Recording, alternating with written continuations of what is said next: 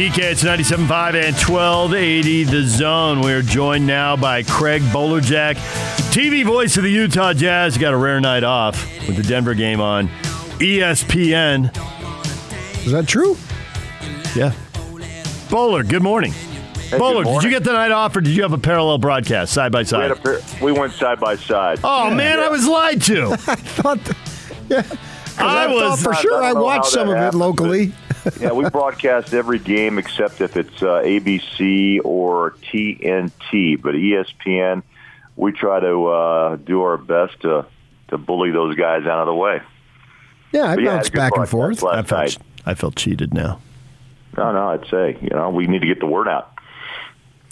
I was Just there for you. Big boys allegedly come in doesn't mean that we uh, step aside. I wasn't there for you, Bowler. You're I flying was. solo. No I went co-pilot. back and forth just to see what the other guys were saying. Yeah, you know that's the one thing I notice. Um, a lot of people want to see what the national uh, voices uh, have to say, and I'm not sure what they say because I'm I'm doing You're doing my your own thing. Yeah, but you know you kind of hear a little bit of uh, a little chatter.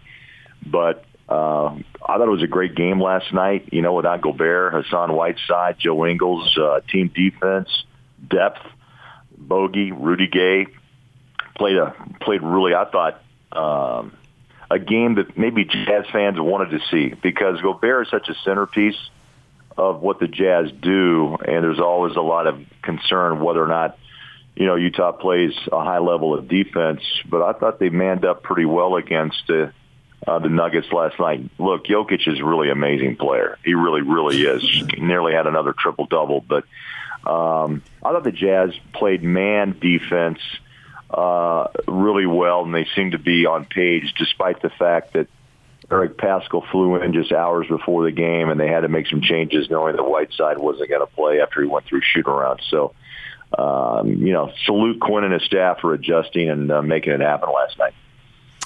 Uh, just for the record, Jokic did go for the triple double. He did get to the 11 yeah, assists. you. 26, 21, and 11. A massive game. I'm Got curious. I'm curious with the Jazz. There were a few things that happened there. Uh, one, Bogey went off, 36 points, but only one three pointer made. He was one of six. Yeah. Uh, he and Royce O'Neale, Bogey had 13 boards and Royce had 11. Clearly, the message from the coaching staff hey, Rudy's out. We've got to have guys hit the glass. Those two did. And then Clarkson, not just the 18 points, because we've seen him shoot it well, and he was four of seven from three. We've seen that before. But the 18 points, the seven rebounds, a steal, a couple of blocks, he seemed to be everywhere. And so I'm curious, which which of these things do you find most expected? Which which of the things did you find most surprising? I think probably Bogdanovich was able to take the game over, uh, despite the fact that Donovan Mitchell struggled. I mean, he was one of nine, right, from downtown. Still, you know, he delivered 17 points, uh, but I still thought the game flow went to Bogdanovich's uh, advantage, and he wanted the ball, and the, and the Jazz knew he was really the centerpiece of the offense last night. And then on the opposite side, when they went really, you know, forced to go small, look, Azubuike did, uh, you know, did a job, asked, he went in, made his first career start, and did what he could under the circumstances. But they still had to play a lot of, you know, small ball with Rudy, with Rudy Gay, you know, handling some of the the four and the five spots. But you know, he seems so calm and confident out there. I um, I still think he's going to be and is becoming a major part of what the Jazz will do as the season progresses. But he looks comfortable. It takes time to understand the Quinn Snyder system on the off- offensive side. But look, he gets seven rebounds from a 16-year vet, 18 points, and and it, a very uh, proficient night. Six of nine shooting, but six of those shots were four makes from three. Uh, he looked comfortable. I thought he looked dominant uh, out there, and he looked, uh, you know, like he's going to be a big piece of what the Jazz need to do. Trade deadline is just over a month away. I believe they will make a move. I think Joe Ingles is most likely. I'll be sad, but the, I, I I don't know that it's going to happen. It's just kind of a gut guess. I'm hoping it doesn't, but nevertheless, I think it might. Um, what do you think? Well, you know, Danny Ainge, who's come in, it's hard to say, uh, CEO of Jazz Basketball, and Ryan hired him obviously for a reason to fine tune if needed, you know, pieces of the Jazz, uh, and also to save luxury tax money. PK, it's a it's a great point. You know, I know you know, talking to DJ a little bit privately, you know, in the conversations you guys have had with Joe, you know, there's, you know, he's been open about it, which yep. which is really amazing for a player to be at that point in his career where maybe he sees the, you know, the writing on the wall. He knows more than we do on the, you know, the inside of it all, but.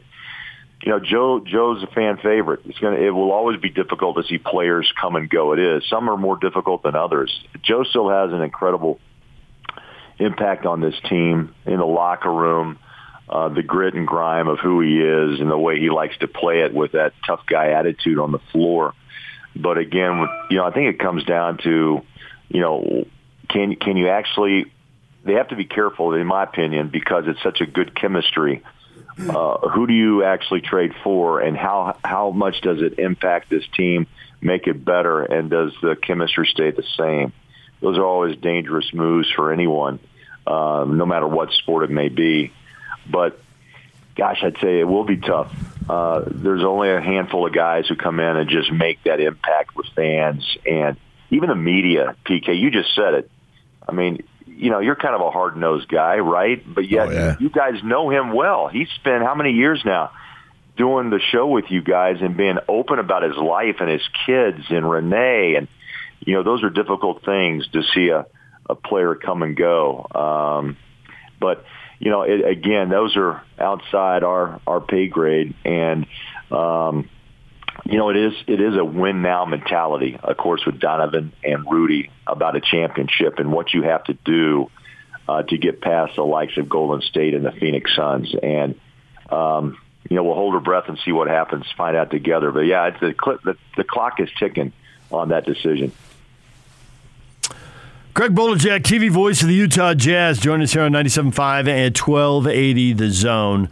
Um, I am curious, do you have any idea how long Whiteside is out for? It's been concussion. We saw it happen. It wasn't great when it happened.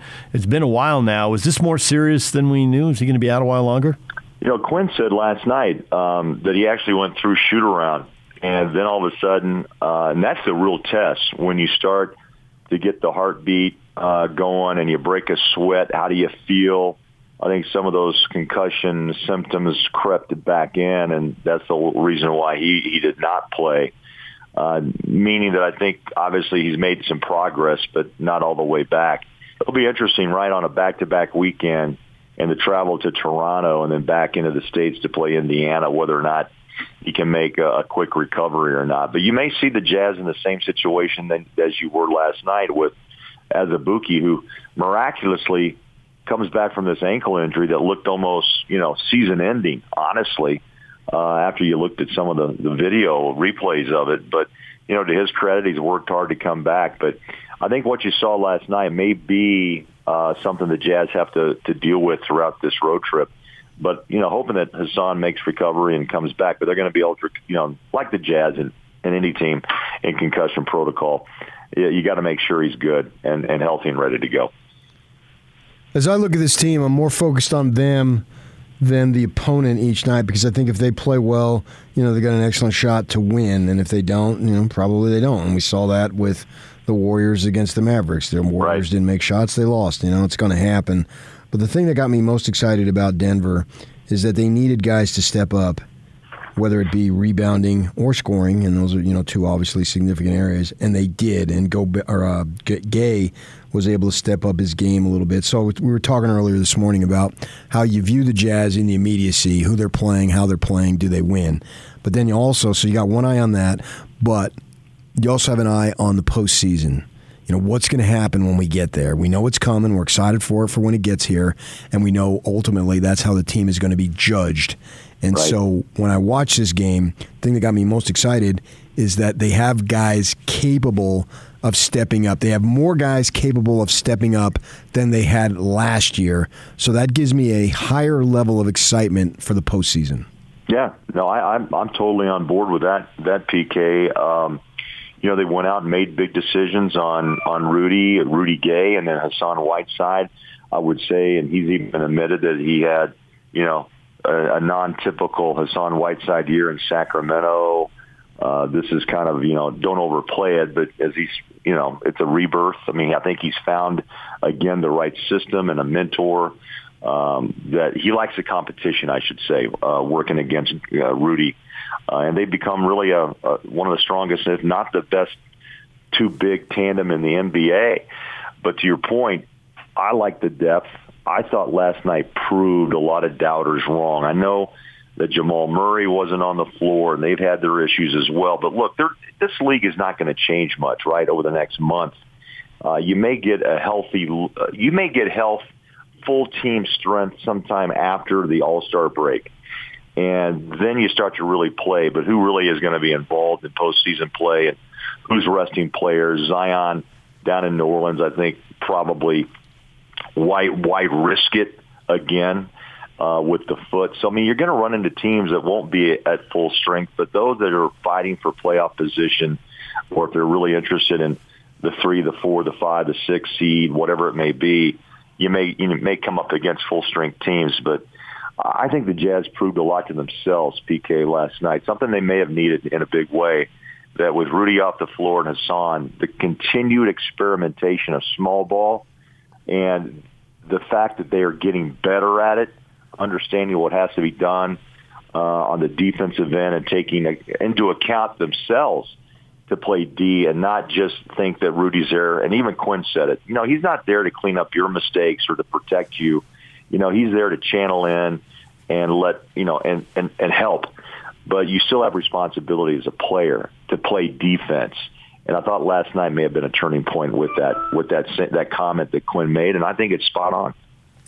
10 straight road wins for the Jazz, and they've got three more on this road trip. Uh, it seems ridiculous to say 5 and 0, but Denver was the only team with a winning record when the trip right. started. So, right. should Jazz fans be thinking 5 and 0? Well, Toronto, you know, that's kind of one of those un- unpredictables, but uh, they've they've been winning of late, and Indiana has uh, you know, is is a team that you you know you just can't predict. It's a back to back too, right? And yeah. you don't know how fatigued this team is going to be, or after one player is has entered into health and safety protocol, is there others to follow? That to me is going to well, be the biggest. It's the rare back to back in two countries. How many times yeah. you have that? yeah, yeah, two countries, PK. you know, get across the border and can you get back in? I mean that's that's that's probably a concern that no one has to go to health and safety protocol during that trip, right? To go across and come back in. Uh, and then, of course, you always think Detroit's the record-wise the worst team in the NBA, but that's the final game of a five-game, week-long road trip, and it's on. You know, that, those are so unpredictable because you want to get home. But this month is a test. March is a big test with the with multiple road games and long road trips, mind you. And uh, but I think the way the Jazz are playing, and if they try to take it, I know it's it's that old adage of one one game at a time. But I think this time of year, with what's going on with COVID and injuries, I think you do have to just say, "Hey, who's available? Raise your hand." And then just map out your game plan and go play. And I think that's what Quinn and, and the staff did a, a very good job of last night. Well, they need to win against Toronto because I've been saying for weeks now, since literally the beginning of the season, that they will have a stretch in which they go 17 and 3. And I'm freaking one game away from it. So they got to make me look good. You know what, PK? You said it. Shall it be done? So it's got to be. Yes. And then I can brag about it the rest of the season. Yeah, you said, look, man, I told you so. Yeah, right. right. yeah, hey, 14 and 3 on the road. I mean, those are Stockton Malone type of of uh, numbers being built right now. Those are the mid '90s type of performances that we're seeing in the league. Pretty impressive. Uh, it really is. Don't, don't people can't underplay that because you know everyone knows, and you guys have traveled. I've traveled, and and the road.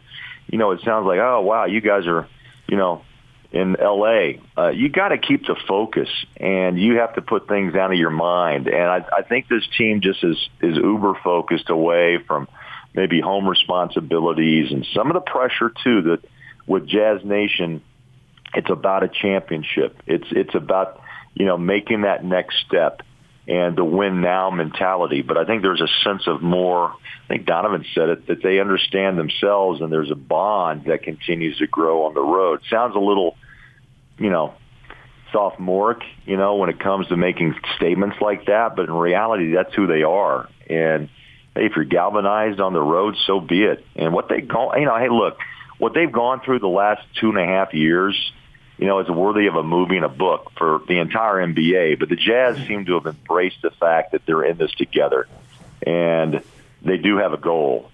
And I'm sure all teams do, but there's just something different about the Utah Jazz and what they want to accomplish before this team would be, TK, as you mentioned, changed, changed up, or do they stay with what they have and add a piece uh, if you move younger players or draft picks to achieve, you know, the body or the, the player that you need to, to make it happen. But they, they do have a common goal, and it's um, I do respect that because it's real. Where does he get the ring first, Ryan Smith, RSL or the Jazz? you know, RSL fans would say that's their, their turn. I think the Jazz. Look, this this city. Won't you agree, man? I'd say we'll drive. I know you'll be driving a truck, PK, DJ. You'll do. You guys will do the show somewhere on the road. We'll take it from here to to Heber to St. George and back. Oh, you sound like that guy. That that guy in the guitar. I'm on the mountain in Snow Canyon. You know. Big old tires. yeah. Cash? I've been everywhere, man. yeah. We'll sing that one too. You've been all over the map. You had that a little earlier. You got a little uh, Ten Commandments. Uh, yeah. PK with a right. 17 and three, and you let, let it be said, let it be written, let it be so. It be done. Yes. Well, PK has that thing about it. You know, there's a little glow yeah. around PK. Well, we got to have some kind of religion if you're going to live here. That's very true. All right, Bowler, we appreciate a few minutes. Sorry, I didn't know you were on TV and I was locked down on the national broadcast. I said, seriously, I got bored with them. Look, man, DJ, promise me, look at the schedule, and right by ESPN is AT&T Sports. I don't know why I got fooled because I know that the ESPN deal is different than the TNT deal. Yeah, yeah. But I got fooled anyway. Somebody said, "Oh, it's on ESPN." I'm like, no, no, okay, well, common, got the common like, "Oh, really? You guys were on last night?" Yeah. The only games that uh, that again the league or the the contract stipulates is uh, exclusivity with TNT and ABC. And uh, luckily, though, during the playoffs, we can do side by sides in the first round. Luckily, yep. that gives the local affiliates a chance. So I'm looking forward to the postseason too. But we got a long way to go. Thanks, Bowler. We appreciate it. All right, guys. See you soon. There's Craig Bolerjack, TV voice of the Jazz. That was game 38. This road trip will mark the halfway point of the season. When the road trip's over, the first half of the season is over. Comes on you down. quick, man. Yeah, 41 down, 41 to go. Yeah. All right, DJ and PK, when we come back, everything we talked about in this show, we'll get you up to speed next. Stay with us.